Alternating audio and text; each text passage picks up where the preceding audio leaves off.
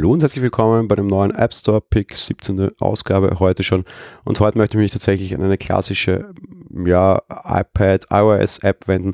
Eigentlich ist es eine iPad-App und eigentlich ist es eine also dieser Pro-Apps, die wir uns schon so lange wünschen würden.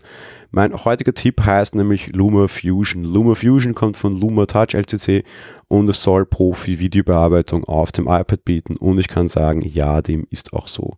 Im Endeffekt bekommt ihr eine sehr vernünftige, sehr ambitionierte Schnitt-App mit sehr vielen verschiedenen Optionen. Das Ding hat eine sehr umfangreiche Medienbibliothekverwaltung. Dort könnt ihr auch direkt irgendwie Objekte von euren diversen externen Speichern nutzen. Da wird auch sehr viel seitens denen unterstützt. Etwaige Western Digital Wireless Platten, etwaig die Gnarbox zum Beispiel, auch diverse SanDisk, iXpand Laufwerke, alles dabei. Ihr habt jede Menge verschiedene Effektbibliotheken. Ihr könnt Audio, Video irgendwie synken. Ihr könnt Slow Motion und Fast Motion Effekte drauflegen. Ihr könnt jeweilige Farbfilter drauflegen. Es arbeitet auch mit den Filmic äh, D-Log-Algorithmen zusammen.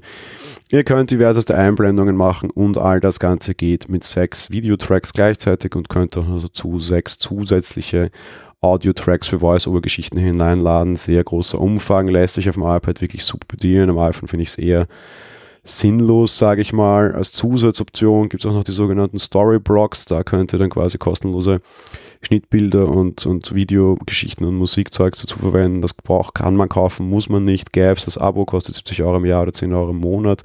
Alles nett braucht man nicht. Die Software selbst kostet 33 Euro. Das ist durchaus ambitioniert, aber wie gesagt, es ist eine durchaus professionelle Videoschnittanwendung. Ich habe das letzte Vierteljahr sehr viel mit Humor Fusion gemacht, bereue keine diesen 33 Euro, würde der Firma auch gerne mehr Geld geben, was vor allem durchaus auch daran liegt, dass sich die sehr viel Mühe geben und sehr viel Weiterentwicklung betreiben.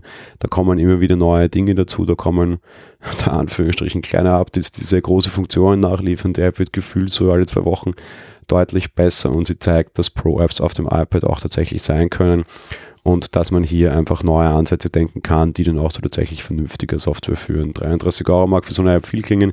Auf der anderen Seite, wenn man sich anschaut, was professionelle Videoschnitt-Apps auf dem Mac kosten, dann ist das durchaus mehr. Das ist eine durchaus selbstständige und lauffähige ja, Videostation quasi.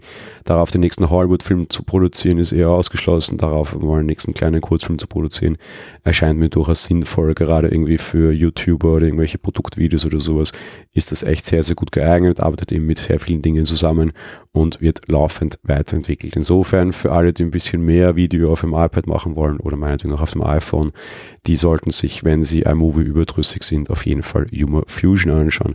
Wie gesagt, 33 Euro im App Store, keine weiteren In-App-Käufe, abgesehen von den Storyboards. Mhm. Das war's mit der heutigen Folge. Am Wochenende hören wir uns mit einer SE-Folge und wie immer dann nächste Woche mit den kurzen Folgen. Bleibt noch der Verweis, bewertet uns bei iTunes und folgt uns bzw. unterstützt uns auf Steady. Vielen Dank, schönes Wochenende an der Stelle und ja, bis nächste Woche. Ciao.